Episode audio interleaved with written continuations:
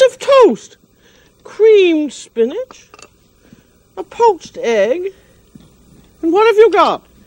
Egg on spinach. But take a big spoonful of hollandaise and mask that egg, and you have œuf poché florentine. Get acquainted with the hollandaise family today on the French Chef.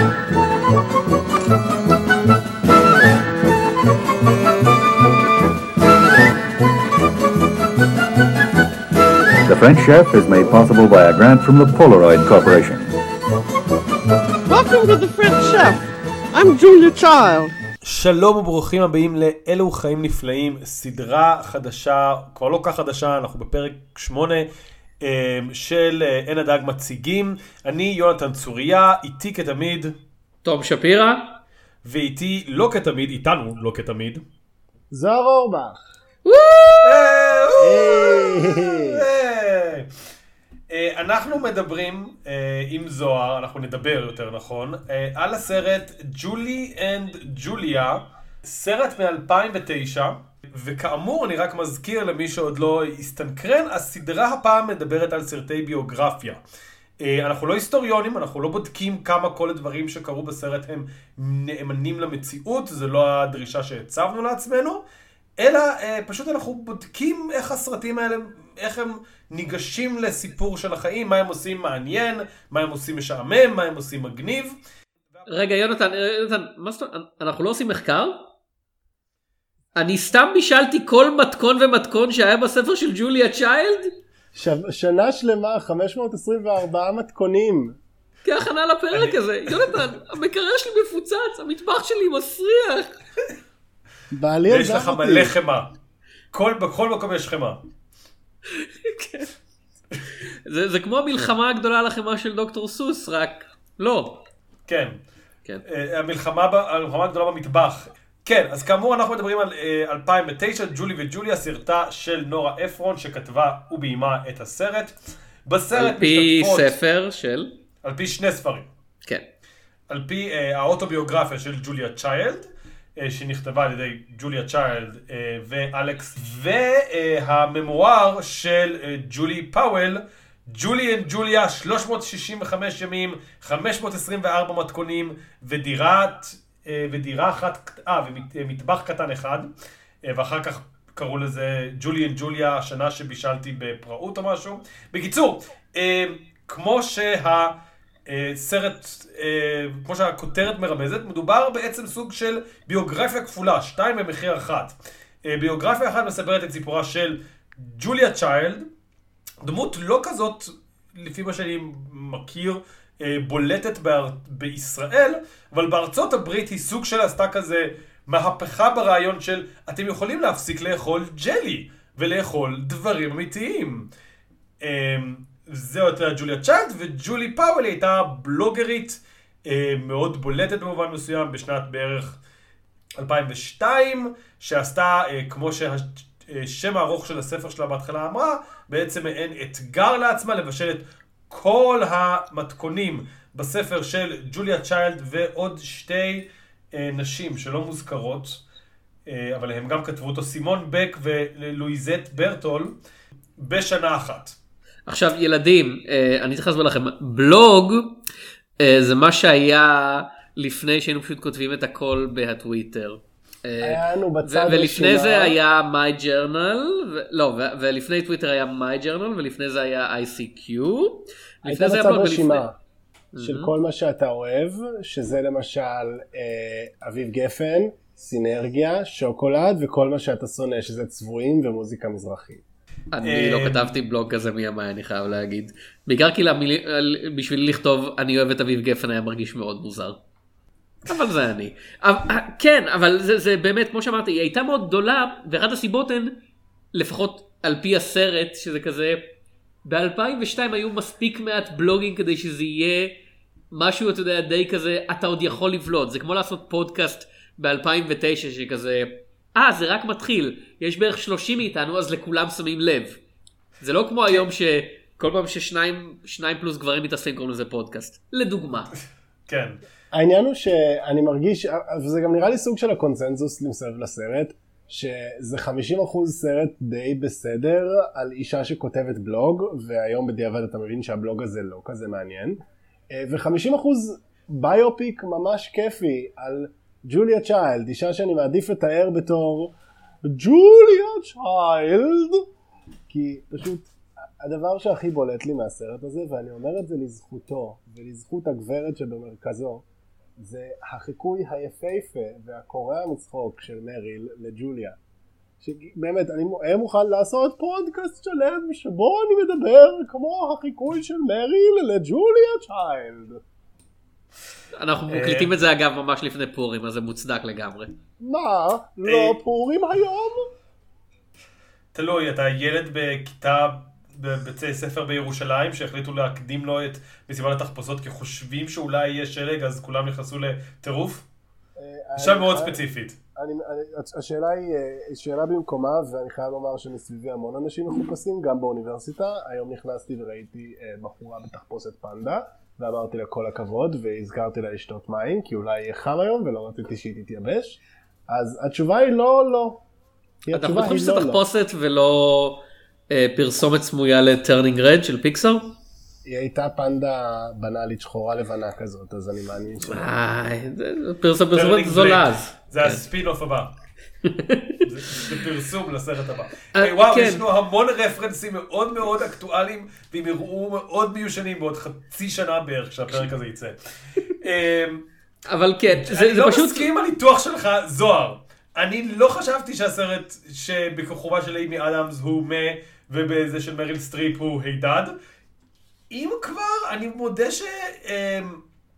שליבי אמ, היה קצת יותר נתון לג'ולי פאוול באיזשהו מקום, מאשר לג'וליה צ'יילד, למרות החיקוי הנפלא של מריל סטריפ, אמ, ולו רק בגלל שקצת יותר היה סיפור, לא יודע מה הסיפור, אבל קצת יותר הרגשתי...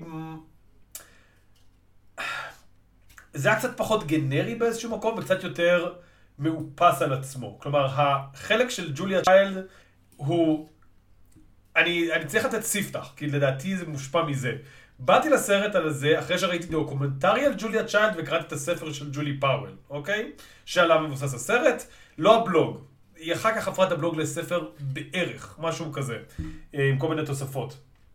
אמ, ואני בניגוד לחלק של ג'ולי, שאני מרגיש שכן יצאתי עם משהו שהדמות הזאת עברה, ומשהו שקרה לה, ג'וליה צ'יילד זה באמת ברמת ה... איזה מערכון חביב עם מריל סטריפ, שבו היא מחקה מלא את ג'וליה צ'יילד, ולא ממש קורה לה משהו, כאילו, היא נהיית בשלנית, אבל זה לא איזה מסע שהיא צריכה לעבור עם עצמה, וכזה לקראת הסוף קצת מתחילים להיערם לה כל מיני קשיים, אבל זה לא כמו ג'ולי פאוול שלאורך כל הסרט אתה רואה אותה נאבקת בשדים של עצמה, בשדים חיצוניים ובכל מיני דברים כלליים. זה בעיה של, עוד פעם, על פי הסרט, כן, אני לא כן. זה, על פי הסרט, לג'וליה צ'יילד הרוב בא די בקלות. יש לה בעל עשיר ונפלא שלוקח אותה לגור בצרפת כחלק מהעבודה הדיפלומטית שלו, הוא ב-CIA אני מאמין. משהו דומה, אומר, לא ה-CIA, אבל משהו דומה. שזה כנראה אומר שהוא כן. עשה התנגשויות בצד בזמן שהיא בישלה, הוא נסע למוטט כל מיני, כל מיני משטרים אה, שנוטים לקומוניזם בשנות החמישים. ועדיין ג'וליה אישה הרבה יותר מרשימה ממנו לדעתי. אוקיי, אבל כאילו, הבעל הנפלא שלה כאילו מממן לה את החיים, הוא תומך בה, היא הולכת ללמוד בבית ספר לבישול, פחות או יותר כי אין לה כל כך מה לעשות, והמרצים בהתחלה כזה, אישה לומדת לבשל? זה לא ייתכן אבל תוך חמש דקות היא חמש דקות קולנועיות היא כזה אה היא בעצם כן יודעת לבשל נהדר. הקושי העיקרי שלה כשהיא מחליטה לכתוב ספר זה שאחד המשתתפות לא עוזרת לה בכתיבה אז הם כזה נאבקות על הקרדיט היא וסימון בק עם המשתתפת השלישית. לואיזט. לואיזט אבל כאילו באמת. כן. זה לא, אתה יודע, לקראת, לקראת סוף הסרט, כאילו מבחינה קרונולוגית, אה, אמצע, אתה יודע, החיים של אה, בחיים של אה, ג'וליה צ'יילד זה כזה אוי סנטור מקארתי המרושע אתה יודע מנסה להרוס את המינוי של בעלה אז לא תוכל להיות בצרפת יותר אבל כאילו זה לא שהולכים לא, זה לא שהם הולכים להיות עניים זה כזה פשוט לא הולכים להיות בצרפת כמו שהיא רצתה. אז אני רוצה לומר בהקשר הזה, אה, וזה משהו שאני מאוד אוהב בסרט הזה, למרות שזה לא משהו שאנשים בדרך כלל מעריכים בקולנוע, זה מין סרט של הכל יהיה בסדר, זה נראה לי ז'אנ... ז'אנר על כזה, שאני חושב שכאילו אתם תסכימו איתי שהז'אנר הזה בפ- בפירוש קיים בקולנוע, ושיש... כן, זה הז'אנר של נורה אפרון. ובמובן הזה אני רוצה לומר, אימא'לה, איך אני אוהב את האישה הזאת. אני אשמח שנייה לדבר על נורה אפרון כאינסטיטוציה, בין השאר כי חשוב שיעשו את זה, ובין השאר כי לא עושים את זה מספיק. נורה אפרון אישה מאוד מאוד חשובה, בין השאר בגלל שלא נתנו לה הזדמנות להיות עד כדי כך חשובה. כלומר, היא כתבה את אחד הסרט, באמת סרט שאני חושב שמותר כבר לומר, היא כתבה את אחד הסרטים הכי טובים אי פעם, וכמובן אני מתכוון לכשהארי פגש את סאלי, אה, ההייטרים יכולים לדבר איתי אחר כך, אבל היא כתבה באמת יצירת מופת אחת מונומנטלית, עוד סרט אחד שיונתן שונא בגלל שהוא סרט על סטוקרית, ואני מכבד את זה, ועוד סרט אחר, שגם הוא על סטוקרית, וכל זה כדי לומר שמדובר באישה כן. במאית באהבה. אה, כל זה כדי לומר שמדובר עכשיו רגע רגע רגע מבחינתה של ג'וליה צ'יילד מה שג'ולי עושה אנחנו אתה יודע מקבלים לזה רמז לקראת סוף הסרט זה גם סוג של סטוקריות אז זו התמה מסתבר החבויה בסרטים של אה, של נורה אפרון סטוקריות טוב אני לדעת. לא חושב שזה מה שג'וליה, שזה, שזה מה שנורה ניסתה לומר שג'וליה חושבת על מה שג'וליה עשתה לה. אני חושב שגם נורה קצת ניסתה לדפדף את האנטי קליימקס המאוד בוגר הזה, כי זה באמת סוף מאוד מאוד מעניין לסרט. כאילו, היא לא יכלה להתחמק מזה כנראה, אני עשיתי קצת ויקיפדיה, ובאמת, ג'וליה קצת בזה לג'ולי. אה, ואני חייב לומר בהקשר הזה, פייר, לא בהכרח בצדק, כמו שג'ולי היא דמות מאוד לא סימפטית, במובן הזה שהיא אישה מעצבנת.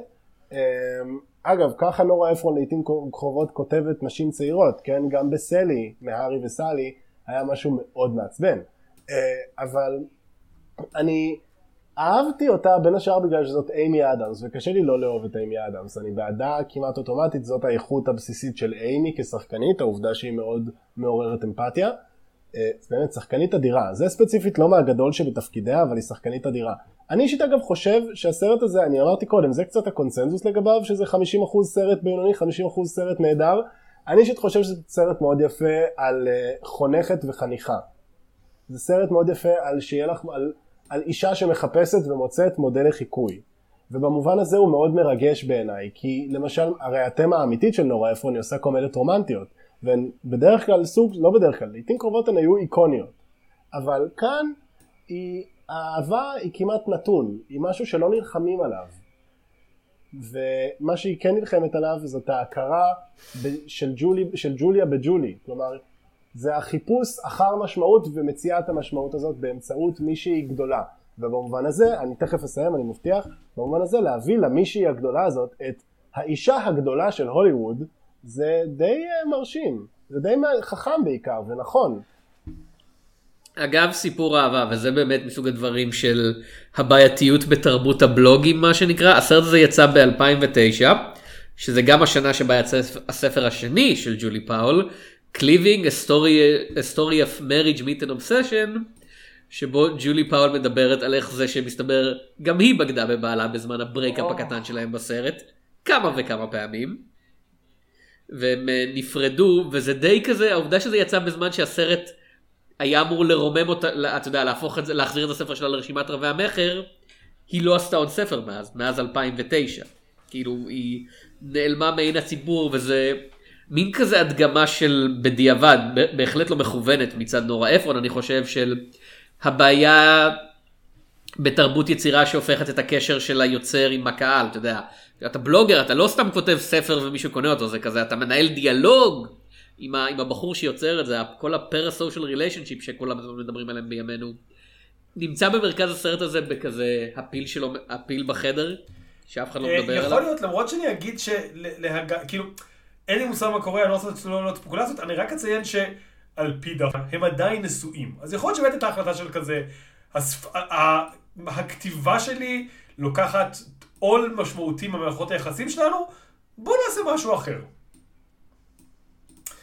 אה, אני אגיד משהו לגבי אה, ג'ולי של הסרט וג'וליה. אז אני כן חושב שיש, לא ברמת קומדיה רומנטית, אבל כן מערכת היחסים של ג'ולי מוצגת ככזאת, שדי באופן חד צדדי ג'ולי היא הבעיה, אה, ובעלה הוא כאילו מאוד תומך, אבל ג'ולי היא כזאת בלתי אפשרית, שאי אפשר אפילו לתמוך בה.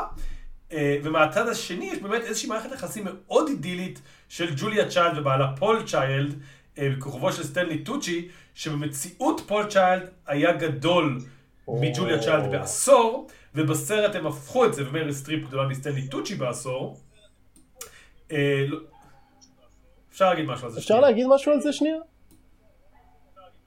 אני מתנצל, אני רק רוצה להנכיח שמריל סטריפ די חלוצה בעיניי בהקשר הזה, שלעיתים קרובות, כי אני חושב שזה אפילו עניין של רוב, לפחות ב-20 שנה האחרונות, הגברים שמשודכים למריל בסרטים צעירים ממנה, וזה non-issue, אוקיי? למשל, הדוגמה הכי עדכנית זה ב-The Prom, אה, ששם אה, קיגן מייקל הוא ה love interest של מריל סטריפ והוא צעיר ממנה בכמה וכמה עשורים. כאמור כמו שאמרת אה, כמו סטנלי טוצ'י זה חוזר על עצמו. אני חושב שאחת הפעמים האחרונות שבהן זה היה הפוך ומריל שודכה לגבר מאוד מבוגר ממנה הייתה עם קלינט איסטווד בהגשרים של מחוז מדיסון שבמובן הזה אתה יכול לומר אוקיי אני לא אתווכח. אז כן בוא נחזור לטענה שלך. אני רק רוצה לומר כל הכבוד למריל. טוב כן, לא, שמע, סטנלי טוצ'י, הלוואי על כולנו, נכון? אה, אין מה להגיד, כאילו סט- סטנלי טוצ'י הוא שחקן נהדר עם נוכחות מאוד מאוד כובשת בכל תפקיד שהוא משחק בו, כאילו, במקרה הזה הוא כנראה כן ליהוק הולם כהעזר שכנגדה במקרה הזה. יותר מזה, מה שמאוד ריגש אותי וגרם לי כאילו להחזיק מכישורי הבימוי של אפרון, בגלל שאגב זה סרט שעשוי נהדר, כן? כלומר אפרון לא, אף אחד לא מדבר עליה בתור אוטרית עם כישורים טכניים מרשימים במיוחד, שאוקיי, סבבה, היא לא אלפונסו קוארון, הוא gives a rat's ass, אבל היא כן, הסרט הזה נראה נהדר, יש שם דברים שבקומדיות קלילות חביבות של כאילו השנים האחרונות אין, אוקיי? כמו למשל השוט האחרון, שיש בו איזשהו טריק קולנועי בסיסי נורא, שעשוי נהדר, ואף אחד לא מנסה לעשות אותו בסרטי fluff בשנים האחרונות, ואפרון עושה את זה בגלל שהיא מאיזושהי אסכולה קצת יותר ותיקה וישנה של הרוב ריינרים למיניהם. עכשיו, ובהקשר הזה של סטנלי ומריל, אחד הדברים הבולטים בסרט זה כמה, שמר... זה כמה שג'וליה גבוהה, וכמה ש... ועכשיו, בדקתי את זה רגע לפני שהקלטנו, סטנלי גבוה ממריל בארבעה סנטימטרים, ואשליות של גובה זה לא משהו כזה פשוט לעשות, אוקיי? זהו, אתה- זהו, הסרט הזה לא מדויק, I'm canceling the movie. זה להפך, אני- זה- לא- זאת לא- הקפדה לא של שקרים. הסרט, הקפדה של הסרט על איך כנראה זה, על איך כנראה היה בשביל ג'וליה להיות נשוא, נשואה לפול, וזה עבד מצוין. סרט מקסים, ובאמת, נורה במאית משכמה, וכל הכבוד לה. הלוואי שהייתי, שהיו נותנים לה עוד הזדמנויות לה- להוכיח שהיא, שהיא במאית ממש טובה. כי כאילו, היא ידעה את העבודה. אה, עוד פעם, הבחירה המעניינת בסרט הזה באמת, זהו, ואני חושב שזה היחיד כאילו שנדבר עליו פה, זה שזה שתי ביוגרפיות בעצם במחיר של אחת, ולא על אנשים שחיים בתקופות זמן שונות, והבחירה המתבקשת זה פחות או יותר פשוט לעשות את זה בתור הסיפור של ג'ולי, וג'וליה מופיעה מדי פעם, אתה יודע, זה, או פשוט היא קוראת בספר ויש איזה voice overים, אבל לא, כאילו הבחירה להפוך את זה לסרט שהוא 50-50 היא מאוד לא ברורה מאליה. אה, זה מאוד יכול היה להת, להתפקשש. אני חושב העובדה שהסרט עומד איכשהו זה באמת הוכחה למשהו שנורה אפרון וכל הצוות שמסביב מביאים לסרט הזה, אבל היא כמובן גם ביימה וגם כתבה, אז כאילו אני מרגיש מגיע לה בהחלט אקסטרה קרדיט מעבר לתיאוריית האוטור במקרה הזה. אני אגיד אבל שאני כן, אישית, זה משהו בזה, כלומר, כמו שאתה אומר, יש כאן, יש לי המון הערכה לכך שזה לא התפרק, אבל יש לי עדיין איזשהו מקום שאומר, משהו בשני הסיפורים האלה לא באמת קיבל איזשהו טיפול מלא, אמ, והניסיון להפוך אותם למקבילים לקראת סוף הסרט, והכישלונות של ג'ולי זה כמו הכישלונות של ג'וליה, ושתיהן רצו להוציא ספר לפתע, וכל הדברים האלה, זה לא לחלוטין התחבר לי. אז כלומר, מעבר לשאלה של כאילו איזה חלק אתה מעדיף, שזוהר הציע, את הג'ולי או את הג'וליה, אף פעם לא הצלחתי כל כך להרגיש למה מעבר לגימיק של השם, הם סיפורים שבאמת מחוברים. כלומר, מה הם, אתה יודע, מראים אחד על השני, במובן אה, כללי. כלומר, זו עסקת חבילה מאוד נחמדה ומהנה, וכמו שאתה אומר, לחלוטין סרט, הכל סבבה, לא צריך לדאוג חצי שעה של, לא חצי שעה, שעתיים של מנוחה ואיזה נחמד בספה. אמ, אבל יש כאן שני סיפורים מעניינים, והסיפור של ג'וליה צ'יילד והסיפור של ג'ולי פאוול הם שני סיפורים שאני מרגיש שבגלל הפורמט קצת, הסרט לא יכול כאילו לגע, לגעת להם בקישקס ולהוציא אותם לאור יום וממש לדון בהם בצורה יותר מ... אני לא אגיד שטחית, אבל יותר מרופפת. Hmm. אני לא, אני לא מסכים במאה אחוז, וזה למרות שכאמור, אני לא מאוהב בסרט הזה, אני חושב שהוא עשוי מאוד טוב. אני כן חושב שאם אתה מסתכל עליו כשני חצאים, אתה יודע, נפרדים, אז כן, כאילו, זה לא עובד פשוט כי אף חצי לא מקבל תשומת לב מלאה. אם אתה מסתכל עליהם בתור שלם מפוצל, זה פשוט, הוא, הוא נותן תשומת לב לדברים אחרים. זה במקום להיות, אתה יודע, בתור ביוגרפיה רק של ג'וליה צ'ארלד, היית אומר, זה כושל כי המאבק לפרסום הספר לא באמת מוצג, או המאבק שלה בשוביניזם של המטבח הצרפתי מופיע לחמש דקות ונעלם. אבל הסיפור של הסרט הוא לא על זה, הוא על הקשרים בין שתי האנשים האלה שג'ולי צ'יילד פחות או יותר forces them to be, ועל איך באמת במידה רבה אנחנו בעולם של מדיה משתנה. Uh, הבחירה של הסרט, אתה יודע, הסרט הזה מתרחש ב-2002, והבחירה להתחיל משהו שהוא בהגדרה, אתה יודע, שווק לפחות בתור קומדיה רומנטית עם מונטאז' של שיחות ביטוח של פוסט 9-11 כאילו. של כן. ניו יורק פוסט 9-11, זה, זה כזה מאוד כאילו in your face של כזה, אנחנו חיים בעולם שהשתנה, כאילו זה לא, אתה יודע, זה, זה, זה, זה, זה כאילו השבירה בין העולם החייכני והמואר והתמיד מצולם בשמש מרבית של אה, ג'וליה צ'יילד, שבו הכל לפעמים בטוח והעולם הקר והסגרירי ומתחיל בהרס, כן? אנחנו לא רואים את ההרס, אבל זה עולם שמתחיל במוות המוני של ג'ולי, שהיא צריכה לברוח ממנו לתוך העולם שג'וליה יצרה, כן? היא בורחת לעבר כדי לא באמת להתעסק עם הבעיות בבית שלה בהווה, ובכך היא כמובן מחריפה את הבעיות בבית בהווה. אני חושב שהסרט מעביר את כל זה בלי להגיד מילה, כאילו זה לא, אף אחד לא עוצר לעשות מונולוג על כזה, הו כן פעם, אבל אם אתה חושב על זה, זה ככה, כאילו זה על המסך פשוט. אפשר לדבר שנייה על קריס מסינה? יש רשות לדבר שנייה? אפרופו הבעיות שלה בבית פשוט. לא, יש? בפודקאסט הזה אני מצטער, כשאני ויונתן התחלנו, יש לנו רשימת חוקים מאוד קצרה, אה, בלי גלימות, הבולט שבהם אה, הוא קריס מסינה. לא מדברים בלי גלימות. בלי לדבר על מועדון קרב ובלי קריס מסינה.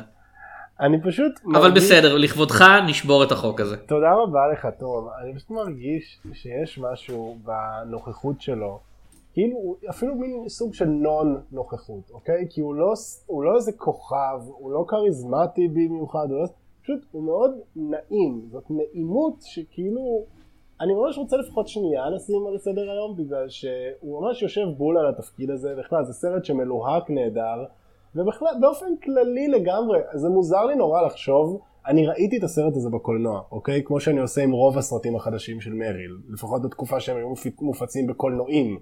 אמ, אני, הייתי, אני ראיתי את הסרט הזה בקולנוע, ולראות עכשיו סרט שראיתי בקולנוע בתור אדם עם כאילו תודעה מפותחת של ילד בן 14, והיא הייתה די מפותחת בתור ילד בן 14, I must say. לדעת שהוא התיישן, אוקיי? זה נורא מוזר לי, כי זה סרט שהתיישן. אשכרה יש לי תחושה כשאני רואה אותו, שמין הנחת, איי, לא עושים סרטים כאלה יותר, אבל לא עושים סרטים כאלה יותר, אוקיי? הסרטים הכיפיים, שבהם אף אחד לא מת ושום דבר לא מתפוצץ, לא נעשים בכזה קנה מידה של עשרות מיליוני דולרים יותר, וזה מצער אותי, אוקיי? רוצים לעשות עוד פעם את, הסיפ... את סיפורה של ג'וליה צ'יילד, הופכים אותו למיני סדרה ב-HBO, שאגב נראית מצוין, ובכל זאת, פשוט... ו- לעשות- ונמשכת בערך שלושה פרקים יותר מדי. אה, ראית את כולה?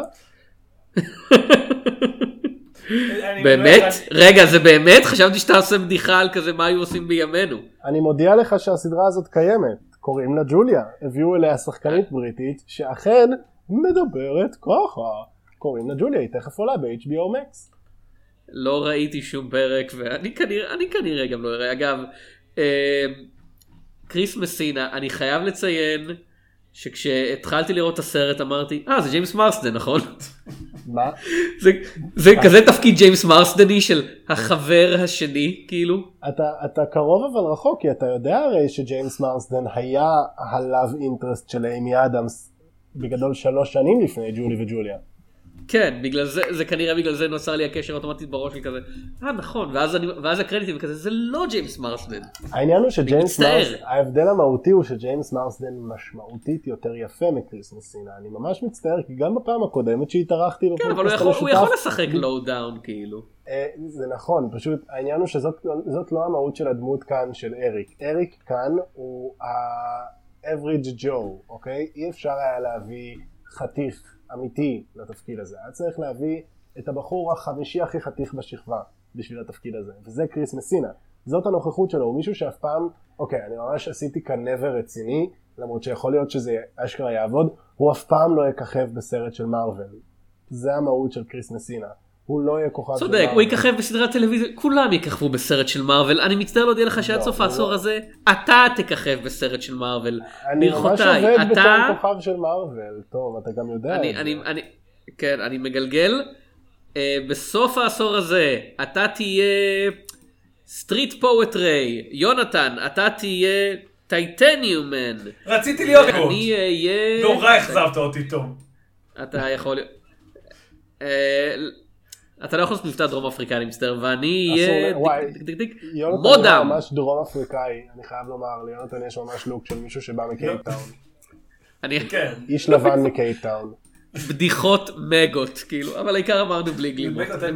לו. שתי תולעים ענקיות. אמ, אמרת, אמרת אגב זוהר, ואני מאוד אהבתי את זה, שזה סרט יקר, וזה כן, זה סרט שעלה 40 מיליון דולר, בלי, אתה יודע, פיצוצים או CGI וכאלה.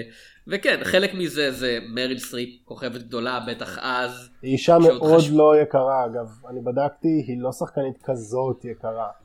ואימי אדמס הייתה בעלייה בדיוק אני בטוח אבל חלק גדול מזה זה וזה משהו שפודקאסט הקולנוע Blank Check העיר עליו כשהם עשו מיני סדרה על הסרטים של נורה אפרון אה, לצלם יקר עולה יקר כאילו בלי טונה של CGI אתה לא יכול לזייף את הבית הגדול של ג'וליה סיילד אתה צריך לשכור בית גדול עם מטבח מאובזר היטב וזה כזה זה עולה המון כסף והם קראו לנורה אפרון לאורך כל המיני סדרה הזאת וחשבתי שזה תיאור נהדר המייקל מן של סרטי נשים כאילו או שמייקל מן הוא הגרסה הנשית של ג'וליה צ'יילד של יש כזו הקפדה לפרטים קטנים של איך הדברים בעולם הזה פועלים רק שבמקום העולם של מייקל מן שאתה יודע פושעים ושוטרים ואנשים שרוצחים זה את זה זה העולם של איך אנשים מהמעמד הגבוה כאילו חיים את החיים שלהם ויש להם בתים נורא יפים ומטבחים נורא מאובזרים והכל מתפקד ומדוקדק ומאובזר עד לרמה הכי הכי קטנה וזה עובד מצוין בתור הנגדה ל...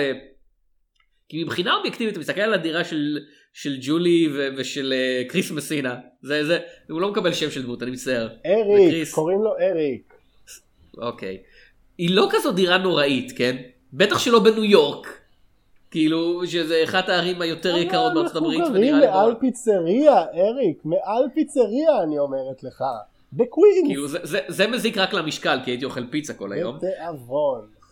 אבל אבל בהשוואה עוד פעם לחללים הענקיים שבהם כל הסצנות של ג'וליה נמצאים זה עובד בתור הנגדה וזה באמת מרגיש הרבה יותר צפוף ממה שזה בוודאי היה שזה דירה ניו יורקית טיפוסית כאילו. אני רק רוצה לדבר שנייה באמת על נורה אפרון כבמאית של, של סרטי 40 מיליון דולר. יש אישה שאני חושב שאי אפשר לדבר עליה, כשמדבר, שאי אפשר שלא לדבר עליה כשמדברים על נורה אפרון וזאת ננסי מיירס שהיא אחת הבמאיות האהובות עליי בעולם בין השאר בגלל שכעותר היא יושבת בול כאילו הסרטים שלה נראים אותו דבר בקטע ממש טוב. אה, והיא קצת מין נורה אפרון בלי הפאשלות של נורה אפרון. כלומר נורה אפרון בלי לעשות את סמנטה או את אה, איזה סרט? מייקל? לא יודע, יום אחד אני אראה את מייקל ויש לי הרגשה שאני אעוף על הסרט הזה, כן? אבל כן, מה שאתה אומר. אה, כלומר, ננסי מיירס עשתה מהרגע שהתחילה והם רק סרטים טובים. ואני מרגיש שזה גם ז'אנר של יצירה קולנועית שלא נראה יותר. הקומדיה הרומנטית שעשויה כמו סרטים של מייקל מן, אוקיי? אין את זה, וזה באמת ובתמים מבאס לי את הפרצוף. באמת, פשוט בואו נעשה עוד פעם סרטי קומדיות רומנטיות של כוכבות קולנוע ממש ממש כאילו מתוקצבות, שנראים כמו סרטים ששמו עליהם עשרות מיליוני דולרים, זה כיף נורא ואנשים בעזרת השם כשהם יתאפסו על עצמם, כי גם האנשים צריכים להתאפס על עצמם, יבואו ויראו אותם, באמת, קהלים.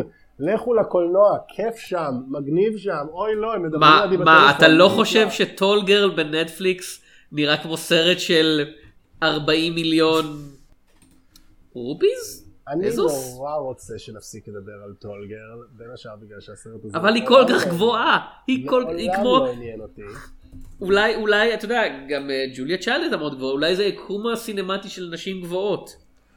אני פשוט ממש רוצה שנקפיד בפודקאסט הזה לא לקרוא לה ג'וליה צ'יילד, אלא ג'וליה צ'יילד. ג'וליה צ'יילד? תודה תום. ג'ולי. פאוול. כן, איך ג'וליה צ'יילד. אין לי קול בשביל זה, אני מצטער, אני מתתי מתחת ללך. אמ, תודה. ג'וליה צ'יילד. Bon appétit. הנה, אני אעשה את זה בשביל, אני אעשה את זה בשביל יונתן. ג'וליה צ'יילד. פשוט, אני נורא, וגם עצם... הם מדברים על ג'ולי, על ג'וליה, כל הסרט הזה כאייקון, כ- כאישה הגדולה מהאגדות, ופשוט ה- ה- הכוח של נורה אפרון לומר, אני נורא רוצה שזאת תהיה מריל סטריפ, ויהי מריל, והיא תגיד, אני רוצה שזאת תהיה מריל, ומריל באה, זה נורא מרגש אותי, כי כאילו אין מספיק יוצרות שיכולות לקרוא, לגרום לזה לקרום עור וגידים. אגב, ג'יין קמפיון, אם את שומעת אותי, יש לי הרגשה שאת ומריל תסתדרו מצוין, תעבדו יחד, ויש לי הרגשה, אגב, שמריל הייתה עושה את התפקיד של בנדיקט קמברבץ' הרבה יותר טוב ממנו ב-The Power of the Dog. יונתן, אני מבקש ממך לדמיין את זה שנייה. תגיד לי שהיא לא הייתה יותר טובה ממנו. לא, אני, אני, אני, אוקיי, סליחה. אני רוצה לדבר על משהו אחר. מעורר מחלוקת. אנחנו, אנחנו לא אמרנו דברים מעוררי מחלוקת עדיין. המתכונים של ג'וליה צ'יילד נראים נורא. הם ממש לא מעוררי תיאבון. זה, עכשיו, יכול להיות שאני בא ממקום של כזה ילד דתי שכזה נכנס לעולם החלב ובשר ביחד, כזה רק שהגיעו גבינות וטבעוניות ודברים כאלה, ובשרים ביונד מיט וכאלה, אבל זה פשוט... אין שם שום דבר שראיתי, וזה לא שאוכל בסרטים בכלליות אף פעם לא מגרה אותי. אבל באמת שכאילו אני, אני רואה את הדברים, ואני גם קראתי כאמור את הספר ואת כל המתכונים וכל זה, זה לא נשמע כזה טוב. יכול להיות שזה פשוט בישול צרפתי, בישול צרפתי לא נראה יש שם כזה מלא טעים. עופות, מאיך בשביל שג'וליה צ'יילד מציגה אותו. לא מזיזים לי, למרות שהסצנה הזאת הייתה נהדרת. זאת הייתה הסצנה הכי טובה בקו העלילה של ג'ולי, הלובסטר. אמ, עוגות שוקולד תמיד מרגשות אותי, באמת. אני, אני פראייר של עוגות שוקולד. מיוחדת, שת... אבל הרגשת אמרתי, שזה עוגה "כן, מיוחדת? זה כאילו עוגת שוקולד טעימה, אני נורא. רציתי לאכול אותה, זה עבד. כאילו נורה באמת עשתה עבודה מצוינת בלצלם אוכל שם, בגלל שהוא נראה נהדר. ויש שם עוף אחד, בכלל עוף ממולא עושה לי את זה. בבקשה שמישהו יעשה לי, אם אתם שומעים, אם יש כאן מישהו שמקשיב לי, אפשר עוף ממולא, בבקשה. כן. עכשיו, אתם צריכים גם מכונת זמן, כי שוב, עד שהפרק הזה יעלה, יעברו בערך שלושה חודשים. סבבה, אני אשמח לקבל מכונת, אני אשמח לקבל עוף ממולא כאילו ביוני, אוקיי? החוזה שלי לדירה נגמר. אני, אני חושב חבר'ה שמה שאנחנו עושים פה זה אנחנו יוצרים גרסה טובה יותר של דוקטור הו שבו הוא נוסע בזמן ובחלל ופשוט במקום להילחם בחייזרים או במשהו כזה הוא פשוט מחלק לאנשים הוא עושה משלוחי וולט? דוקטור הו שליח וולט זה, דוקטור וולט. זה, זה נהדר כן. אם כי כמובן הוא לא יכול להרוויח מספיק כסף כדי להחזיק את הטאריס פועלת כי כשלי הקפיטליזם זה איום ונורא. אה, אנחנו רוצים לדבר על הסצנה כן. הטראגית בסרט שבה ג'ולי מחכה לכתב ההוא אה, מהניו יורק טיימס כתבת. והוא לא מגיע. לא. שנייה. יש... זה לא היה ניו יורק טיימס, זה היה משהו ש... לא, לא, יש כן, אז יש לו ניו יורק. טיימס על זה שמגיע, סליחה. הכתבת... כן, הכתבת בניו יורק טיימס מגיעה, יש את העורכת. כן. אה, זאת שערכה את הספר של אה, זאתי והיא לא הגיעה. קרה במציאות, אה, לפי מה שהבנתי, אה, היא לא באה באמת כי ג'וליה צ'יילד כזה הייתה כזה, אני לא בטוחה מה אני חושבת על הג'וליה הזאת, היא משתמשת בקללות שהיא מתארת אוכל. כאילו, זה ממש חבל שלא נכנסו קצת והשאירו את זה מאוד אנטי קליימקטי, אבל באמת שפער הדורות העצום בין ג'וליה צ'יילד לג'ולי פאוול, זה באמת מרגיש לי שמשהו שהיה יכול להיפתר באיזה שיחה כלשהי, כי כאילו, זה באמת לשתיהן יש אהבה עצומה לאוכל, וג'וליה צ'יילד, מאיך שכאילו, מהמעט שאנחנו יודעים זה כזה, היא מקללת כשהיא כותבת על אוכל, אני לא יכולה אבל זה דבר העניין כזה, וכאילו, ל- לטענה של ג'וליה צ'יילד שלפי הסרט יש בבסיס. ג'ולי לא אוהבת אוכל. כאילו, היא, היא רואה בזה, אתה יודע, מבחינתה זה איזה ספורט אתגרי, כאילו, זה משהו שהיא חייבת להשלים. וכשהיא לא מצליחה לעשות משהו, היא כזה מתמלאה בעצבים. והגישה של ג'וליה, עוד פעם, לפי הסרט, לפי התוכניות טלוויזיה שמצולמות בתוך הסרט, לפי הספר, זה כזה, זה צריך להיות משהו שאתה נהנה לעשות ושמעשיר את החיים שלך. זה לא צריך להיות משהו, אם זה גורם לך סבל וכאב, אתה לא עושה את זה כמו שצריך. אתה וג'ולי היא כאילו- כזה, אם אני לא סובלת, אתה יודע, הסבל זה חלק מהבלוג. אני גם לא חושב שג'וליה מוסיף. רצתה שמישהי אי פעם תעשה את כל המתכונים מהספר שלה. כאילו, יש לי הרגשה שזאת לא הייתה המטרה, ושזה אולי כאילו להתייחס באמת, כמו שאמרת, לבישול שלה כספורט אתגרי. לא, אני לא עושה ספורט, אני עושה אוכל. זה דבר אחר, זה כאילו להתייחס למשהו שהוא עולם נפרד בפני עצמו, כאל ספורט, או כמשהו שהוא עולם נפרד כאל עולם נפרד אחר, יש בזה משהו שהוא באמת לא בריא. זה כמו עכשיו אני נזכר בדיעבד איך בזמן הצבא הייתה לי רשימת סרטים גדולים שהיה לי נורא חשוב להשלים, וכאילו הייתי רואה בסופי שבוע שבעה סרטים בסופי שבוע, סבבה יונתן, אני יודע שאצלך אתה קורא לזה a Monday, אבל יש אנשים שזה לא המצב אצלם, סורי. אמ, אני מצטער, אני זה מרגיש נשמע כמו אישי. מותקף, לא אמרתי כלום. אני כן, יודע, כן, סליחה על זה, אני מתנצל יונתן. אמ, אבל כל זה... יונתן נורא נעלב כי הוא כזה, שבעה סרטים? לא. מי רואה כל כך מעט סרטים בסוף שבוע שלם? אז כל זה, כל זה כדי לומר שבדיעבד, תמשיך. אני בדיעבד מתחרט על זה שהתייחסתי לצפייה בסרטים כאל ספורט אתגרי, כי צפייה בסרטים זה לא ספורט אתגרי, אוקיי? וגם בישול זה לא ספורט אתגרי, בישול זה משהו שעושים כדי שיהיה לך אוכל, ושהוא, ואם אתה רוצה, אם אתה רוצה להשקיע בו, אז אתה גם רוצה להש, לעשות מה שצריך כדי שהאוכל הזה יהיה טוב. אז במובן הזה פייר, אם מישהו היה רוצה לבסס את הטענה של ג'ולי, היא של ג'וליה, זה היה עובד ככה. אבל העניין הוא שיש לי הרגשה שאולי הסרט יתחמק מזה בגלל שאז זה באמת להעמיק בשלב שבו כבר אין זמן ונורה אפרון אישה חכמה שיודעת שאין סיבה שסרט שלו שווה מעל שעתיים יהיה מעל שעתיים. אני מצטער אני עדיין מתודלק מבטמן אוקיי? ואני עדיין מתכונן לצפייה שלי ב Drive My Car ביום רביעי. אמ, Drive My Car זה מה שבטמן אומר לאלפרד כמובן.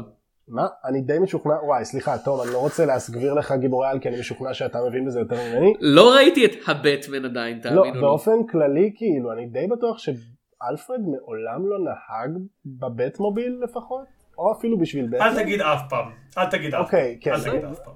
סבבה, אני לא אגיד אף פעם. אדוני, לא- אדוני, סליחה. אני מתנצל, הלו תום. ב Batman Family 17, Volume 2, משנת 1974, סיפור צדדי ב' של אייב פוקסמן ומאויר על ידי דיק ספרנג, רואים בבירור ש... שאלפרד נוהג במכונית. כן, ג'וליה צ'יילד באה להגיד לנו את זה. כן. אז ר- שוב, אני רק אומר את זה כדי לומר אה, שזאת הייתה לדבר על הסיבה שבגללה ג'ולי, שב- שבגללה ג'וליה לא העריכה את ג'ולי. זאת הייתה העמקה שנורה חשבה שאין לה מקום, ויכול מאוד להיות שלא היה לה מקום. ואני רוצה להגיד, אני, זה גורם לי להיות מאוד שמח שהסרט לא נעשה היום, כי אם הסרט נעשה היום, לא רק שהייתה סצנה שבה הן נפגשות, זו הייתה סצנה שבה הגרסה המוזקנת דיגיטלית אה, של, אה, של ג'וליה, הגרסה המוזקנת דיגיטלית של מריל סטריפ מופיעה על המסך. ואנחנו כזה, אוי לא. אה, סליחה, אוי, לא. מריל באמת מתחילת הקריירה שלה, וכשאני אומר מתחילת הקריירה שלה, אני מתכוון לכאילו בית הספר לדרמה של ייל. כבר אז היא הייתה ממש טובה בלשחק נשים זקנות באופן קיצוני. לא, אבל לא היו נותנים לה. היו כזה אומרים, לא, לא, לא, יש לנו את הדבר הנפלא הזה, יש לנו משהו שיגרום לך לראות כמו Muppet מ-CGI. אנשים מעניין, אוהבים את זה, זה נראה? מאוד ריאליסטי. מעניין מה יעשו אני- כשירצו לעשות סרט, כשירצו לעשות, כשירצו לעשות de-aging CGI למריל, בעיקר בגלל שאני יודע איך מריל של גיל 20 ומשהו נראית, ואני חולה על המריל הזאת, כאילו אשכרה יש לי תמונה ממוסגרת של המריל הזאת ליד המיטה שלי, אני לא מעוניין שמישהו יאפר לי אותה דיגיטלית שיגרום לה להיראות כמו דמות מסרט אנימציה של זמקיס. זה מה שיקרה, כי זה מה ש... לא, בד... לא זמקיס, אבל זה מה שבגדול קרה עם דה נירו, שלא נראה כמו דה נירו הצעיר, אלא כמו דה נירו מוצער. אני רוצה רגע להגן על ג'ולי פאוול, מאוד דילגנו על זה. אמ, אני מסכים עם זה שהתפיסה של ג'וליה היא כזאת ש... שיותר כזה, אה, או- אוכל צריך לבוא במקום טוב, זה בסדר אם אתה טועה. אבל ג'ולי וג'ולי הם אנשים מאוד שונות. ואני לא חושב שזה נכון להגיד שג'ולי לא נהנית מהבישול ולא אוהבת אוכל. כלומר, אני חושב שהמשימה הזאת של בישול של שנה לא הייתה אפשרית אם היא לא הייתה אוהבת בישול ואם היא לא הייתה אוהבת אוכל. בהחלט יכול להיות שבשבילה היא הכניסה לזה איזשהו אלמנט אה, אתגרי, לאו דווקא ספורטיבי, אמ, שקצת, אתה יודע, מרגיש כמו מדי פעם המטרה חשובה מהאמצעים, אבל ג'ולי באמת אוהבת את האמצעים, אה, וגם מראים איך כן הבישול וההתמודדות עם האתגרים האלה, והעובדה שהיא לא פשוט, אתה יודע, בוחרת את מה שנוח לה, אלא מציבה לעצמה אתגרים, אה, ואתה יודע, ורוצחת לובסטרים לראשונה, אה, ובספר יש עוד תיאורים שלא נכנסים לסרט, זה לא נכנסים לפה. כן זה דבר שמפתח ומאתגר אותה, וזה לא היה ניתן לעשות אם זה היה כזה, או, הכל טוב ונחמד, אתה לא צריך שום דבר מפחיד. אז כלומר, בשביל להתמודד עם החלקים המפחידים, שלג'וליה צ'יילד זה בא יותר בקלות, אני אניח כי הייתה מלחמת העולם השנייה. יותר קל להתמודד עם דברים מפחידים אחר כך. אמ, זה פשוט דרך כלשהי, כאילו להתמודד עם זה, ואני כן חושב שהיא אוהבת אוכל, ואני... אמ, אתה, שוב, בגלל שזה שני סרטים כאילו בסרט אחד, מאוד מאוד מקצצים את הארוחות שג'וליה עשתה עם חברים שלה, וניסויות להביא אותם, ובכלליות יש קצת יותר דגש בסרט על ההכנה ופחות על ההאכלה, שזה חלק מאוד משמעותי באוכל, אני חושב שהוא מאוד משמעותי לג'ולי באוכל. כלומר, יש משהו מאוד מאוד נחמד בלהאכיל מישהו יותר מלהכין אוכל. אמ, לצלם הכנה אני חושב עובד יותר טוב מאשר לצי... לצלם אכילה כי אכילה בקולנוע נראית טוב אני חושב יותר כשמכוונים לכיוון אכילה אירוטית שזה מן הסתם אה, אני מבקש לא להפנות אותך לאחד. ברד פיט, אה, ש-will beg to differ. לא אבל זה פשוט כי זה ברד פיט זה לא קשור למי מצלם אותו ואיך מצלם אותו זה כי זה ברד פיט כאילו ברד פיט אתה יודע יכול לתפוס פיסטוקים על המסך וזה ייראה טוב זה לא באמת משנה. אגב, לא, אני גם רוצה לחלוק עליך, מצטער שאני ככה אה, קונפליקטואלי. פשוט... אין בעיה לא אדוני כך- אני רגיל אני רגיל לזה מלחמותיי עם יונתן ידועות אה, מזה שנים רבות. אני פשוט באמת לא כל כך מסכים איתך, כי אחת הסצנות היפות בסרט היא כשהם אה, דוחפים אחד לפרצוף של השני עוגת שוקולד. שוב, אני באמת מאוד אוהב עוגות שוקולד. אתה אה, פשוט מוטה לטובת אה, עוגות שוקולד, אדוני, מותר להודות באפליה של עצמך, כאילו, אתה תשמע, מפלה כן. את עוגות השוקולד לטובה. אה, זה לא רק עוגות שוקולד לטובה, אבל זה כן גם קצת פחות ענייני, אני גם מופלה לטובה, אה, לטובת החיוך של אימי אדמס, אני באמת נורא שמח לראות אותה מאושרת, זה לא מהתפקידים הטובים שלה במיוחד, היא טובה כי היא אימי, ובאמת פשוט אני שמח לראות אותה על המסך, היא נוכחות שמרגשת אותי, אבל זה לא מתפקידי הטובים, בוא נאמר, וזה באמת כבר אמירה יחסית שנויה במחלוקת, היא יותר טובה באישה בחלון מאשר בג'ולי וג'וליה. יש לי הרגשה שאף אחד אף פעם לא תהה לעצמו איפה היא יותר טובה, כי nobody ever gave, gave a fuck, אה, אבל כן, היא יותר טובה באישה בחלום מאשר שהיא טובה כאן, ופשוט היא כל כך שמחה כשהיא אוכלת את העוגה הזאת, ואני כל כך שמח בשבילה, כי קריס מסינה באמת בחור מקסים, והעוגה הזאת נראית טעימה, אז באמת אין לי מה, מה לי כי אלין, כאילו כל הכבוד לך שעשית את העוגה הזאת, ואני ממש שמח בשבילך שיצא לך טעים, ושאת אתה עכשיו חזרתם. אתה גורם לי לדמיין עכשיו גרסה של האישה בחלון שבה היא, האישה בחלון פשוט שמה פאי, ואז כמו בסרט מצויר בשנות ה-30 כזה, הריח כזה עף באוויר ותופס למישהו באף ומרים אותו לכיוון שלה, וזה למה היא אישה בחלון? תופס את ג'וליאן מור בפאה בלונדינית ומעיף אותה חזרה ל town מרים אותו כמו אצבע וכזה מרים אותו באוויר וכזה הוא חייב לאכול את הפאי הזה עכשיו. ואגב בגלל שזה קצת כי בגלל שזה סרט של אה, אימי אדמס אני חושב שזה קצת on topic רק להזכיר במשפט שהאישה בחלון סרט לא רק underrated אלא overhated סרט טוב מאוד וסתם אנשים באים עליו. אבל אם כן נדבר על סרטים אחרים שקצת רלוונטיים בגלל ליהוק לג'ולי וג'וליה אני רוצה לציין את ספק שבו מריל ואימי כן נפגשות וזה יוצא נהדר כי זה סרט נהדר ושתיהן אדירות בו ואת השטן לובש את פראדה שזה הסרט הקודם שבו מריל וסטן נפגשו ושם זה לא היה בעל ואישה אלא בוסית והשפוט ההומו שלה שזה תפקיד שבאמת סטנלי פשוט נועד לגלם כמו בגדול כל תפקיד של סטנלי יש אנשים שאני מכיר שאני לא אנקוב בשמם או בפונקציה המשפחתית שלהם בשבילי, אבל בשבילם לראות את סטנלי בגדול מתקיים זה borderline פורנוגרפי. אה, גם כשהוא אה, סטייליסט הומו בשטן לובש את פראדה, תחת שלטונה של מריל, השניים האלה עובדים מצוין, ומריל ואימי עובדות מצוין. תשימו את שלושתם בסרט שוב, אני נראה לי נורא אהנה. מחשבה רק בגלל שאמרת את המילה סטנלי עכשיו הרבה פעמים, סטנלי טוצ'י צריך לשחק את סטנלי.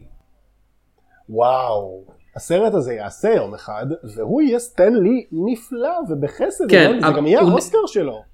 כן, הבעיה היחידה היא שזה, אתה יודע, הוא ידרוש מידה של אכזריות, אני לא בטוח שמישהו יסכים להוציא בימינו, ואני סטנלי לא לא בטוח אם? סטנלי טוצ'י יהיה מוכן כזה להיות סטנלי דמות כזאתי. רגע, רק שאלה בקצרה, שוב, סטן לי לא היה איש טוב? הוא היה איש בעייתי כזה? אה, בהחלט. יפה כאילו מאוד. בתור אה, מעריץ אה, קומיקס מימים ימימה, כן, כן, היו, היו דברים, ואם יהיה ביוגרפיה על ג'ק קירבי, כן, יראו את אה, הדברים אה, מזווית מאוד שונה, בוא נגיד את זה ככה. השאלה, כי בעייתי בינינו יש לזה שני מובנים. בעייתי יותר במובן של איך הוא התייחס לשותפים שלו לעבודה מאשר לכזה נשים ומיעוטים, ככל הידוע לי. אלא אם כן תום רוצה לתקן. יאללה, מכות, מעניין מאוד. אה, חזרה על... אבל בחזרה צריך לסרט אוסקר. שלנו, שהוא כאמור בלי סטנלי, אלא עם סטנלי טוצ'י. סטנלי טוצ'י צריך? אוסקר. כן, תום. לא, היה הוא לא זכה מועמד. לא, הוא היה מועמד כן. פעם אחת. על The Lovely Bones, סרט שלא נראה לי שסטנלי טוצ'י בעצמו זוכר שהוא השתתף בו, ולא נראה לי שפיטר ג'קסון זוכר שהוא ביים. אה, כמה, רגע, כי אימי אדמס יש לו, לא. נכון? לא, מה, אתה מצחיק? היא אחת גם לאימי הרציניות אדמס של אין? הייתי זה בטוח בסדר, שיש למריל לשניהם. סטריפס לא, יש היא- בשביל היא שלושתם. ככה קרובה לגלן קלוז.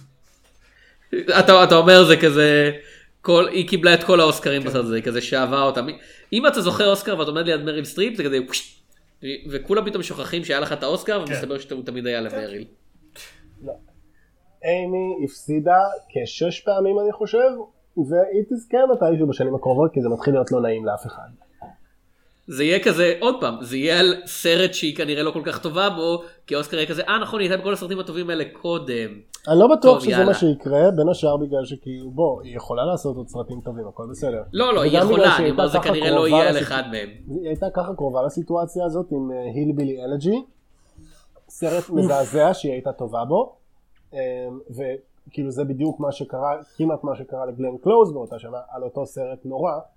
אה, אוי, אולי פשוט ששתיהן יעשו עוד פעם סרט, וששתיהן יהיו טובות בו, ושהסרט עצמו גם יהיה טוב, זה לא בשמיים הדבר הזה, למה לא? ושלא יעשה כדי לקדם את הקריירה הפוליטית של ג'יי די ונס. אני רוצ-.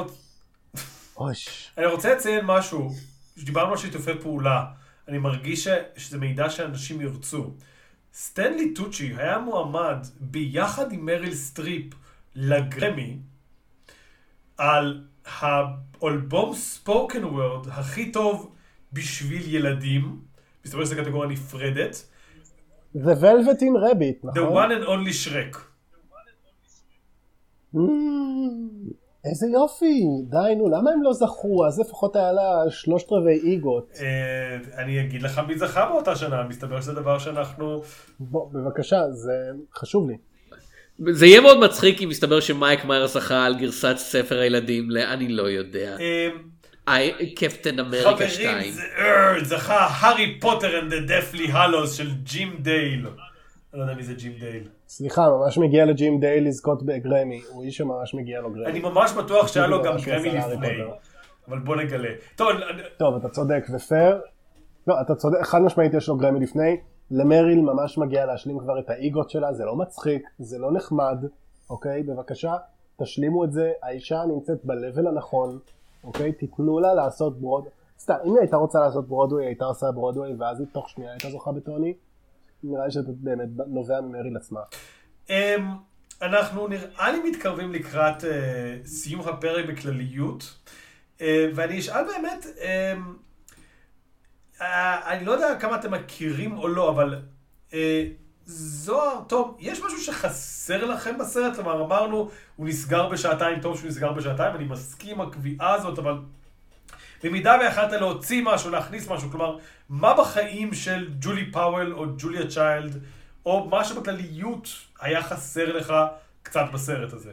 אתה יודע, יש לי דבר, יש לי תשובה מאוד חד משמעית. לג'ולי יש חברה למשרד, אוקיי? קוראים לה ארנסטין. אוקיי. ארנסטין הייתה צריכה לקבל פרצוף. עד באמת הדקה החמישים, אולי אפילו 65 בסרט, לארנסטין אין פרצוף. וזה אה, לא באמת כזה חיוני, למרות, לא למרות, אבל ארנסטין היא גם, אה, במקרה שלו, האישה השחורה היחידה בסרט. ועכשיו, האם היה עד, עד כדי כך חשוב שלג'ולי תהיה, ח- שלג'ולי תהיה חברה שחורה טובה? זה? אה, טוב. אבל יוצא מצב שזה פשוט סרט מגה לבן כמו כל הקריירה של נורה אפרון. פייר. האם כאילו זה המקום לעשות את התיקון בסרט על שתי נשים מאוד לבנות שמבחינה היסטורית היו מאוד לבנות? אני לא יודע, זה לא שלי. אבל למה להיות באמת, ממש אני זוכר, אני זכרתי את השם אפילו ארנסטין, כי זה שם שבאמת יש לשלושה אנשים בעולם אני חושב. אה, ממש זכרתי אותו מהצפייה שלי ב-2009. ואמרתי כן, היא שחורה, קוראים לה ארנסטין. אה, מעניין באמת שפשוט לא רואים את הוודג', אוקיי? תיתנו לנשים שחורות פרצוף, זה לא באמת כזה קשה. אני, אני אציין, רגע לפני שזה, אני אציין שבספר באמת יש לג'ולי לא מעט חברים, והספר בלוג שלה מציין יותר את כזה מעגל החברים שלה, יש לה אח שישן אצלה בדירה למשך כמה זמן, ויש לו איזה, כאילו, יש המון דגש על העולם החברותי של ג'ולי פאוול, ואיך הבלוג משתלב ולא משתלב בזה, שפה הוא די נמחק לטובת כזה ג'ולי ובעלה. טוב.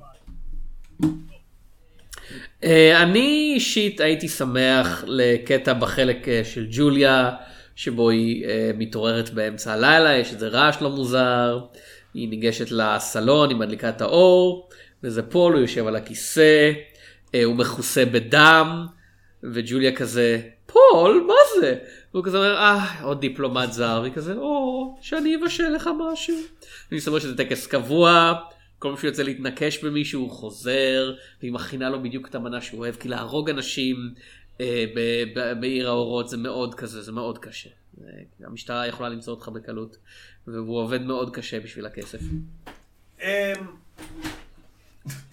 אז כן, הייתי רוצה סצנה קטנה של קוונטין טרנטינו באמצע הסרט הזה. אגב, מישהו שיודע לביים בישול אוכל, אה, הכנת אוכל מאוד מאוד אה, טוב. הכישרון האחד אני חושב שהוא ונורה אפרון חולקים. אמ, אוקיי.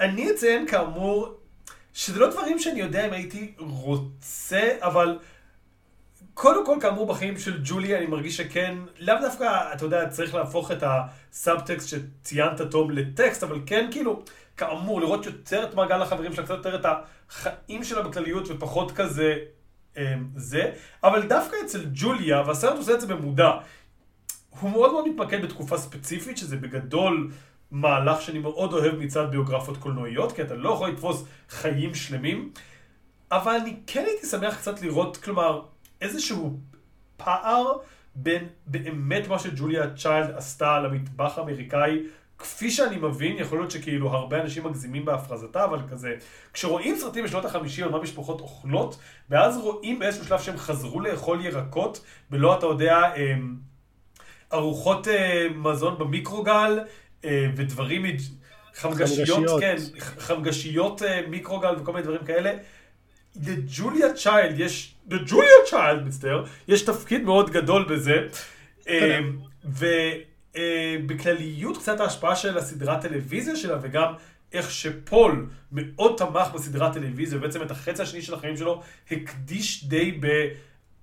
בלהרים את הקריירה שלה, בלתמוך בקריירה שלה, אה, בלי סייג, למרות שאתה יודע, היא נסקה מעליו, כל החלק הראשון, אה, אתה יודע, היא די הייתה מתחת לפול באיזשהו מובן בהיררכיה החברתית הגדולה, ולפתע זה מתהפך בצורה נורא, אה, לא יודע אם זריזה, אבל בצורה נורא בולטת,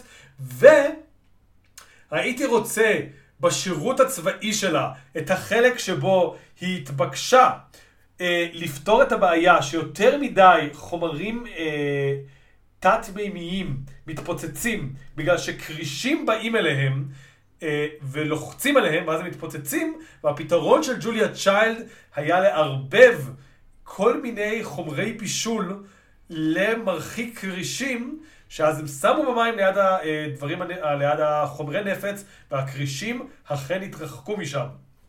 וזה היה, בציטוט נאמר שזה היה הזליגה הראשונה של ג'וליה צ'יילד לתוך עולם הבישול. וכזה, אני רוצה סצנה עם כרישים בסרט על ג'וליה צ'יילד. זה, זה הסרט שאני רוצה, זה הסרט שאני רוצה. אז אה, זה היה ג'ולי וג'וליה. זוהר, תום, דבר אחרון להוסיף על מישהו, משהו בנוגע לסרט? אני נורא אוהב את נורה אפרון, יהי זכרה ברוך, וכל הכבוד לה על שיתוף הפעולה המהמם שלה עם מריל סטריפ. שאותה אני אוהב כמו אם. תום?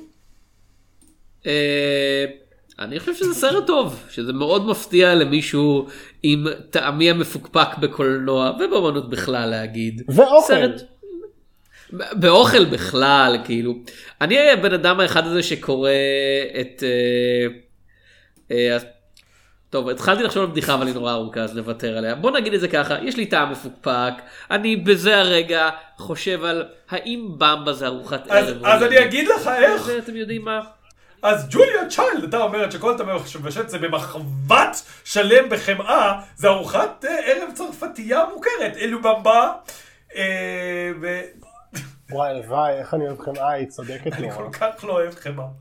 אה, אוי, שתהיה בריא, יונתן. לא אוהב את הפרק הזה ביונסה, מוגש לכם בחסות או חמאה. תקנו חמאה.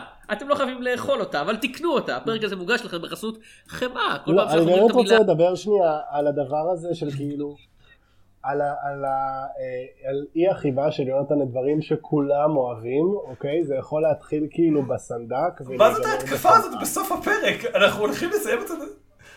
אני מצטער, סליחה יונתן, אני מצטער, אבל כאילו זה דווקא משהו שאני, להפך, אני ממש פעם אמרתי לך שאני אוהב אותך בגלל האומץ שלך לומר, כן, הסנדק סרט בסדר. אני, אני מתחיל להבין למה כשהבאתי לו ליום הולדת עותק של הסנדק מצופה בחמאה הוא נתן לי כזה סטינק.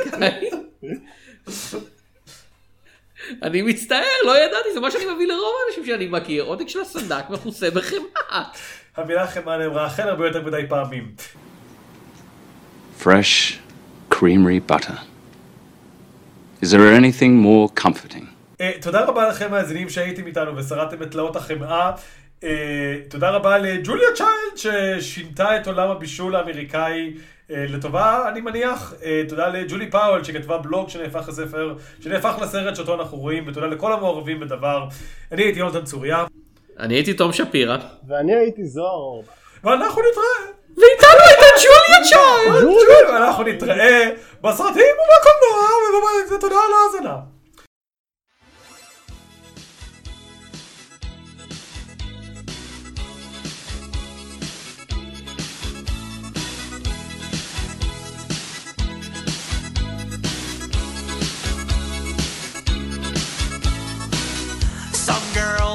Like to buy new shoes, and others like driving trucks and wearing tattoos. There's only one thing that they all like a bunch. Oh, girls, they wanna have lunch.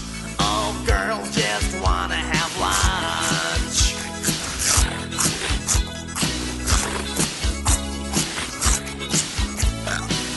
I know how to keep a woman satisfied so wide. They're always in the mood for something to munch. Oh, girls, they wanna have.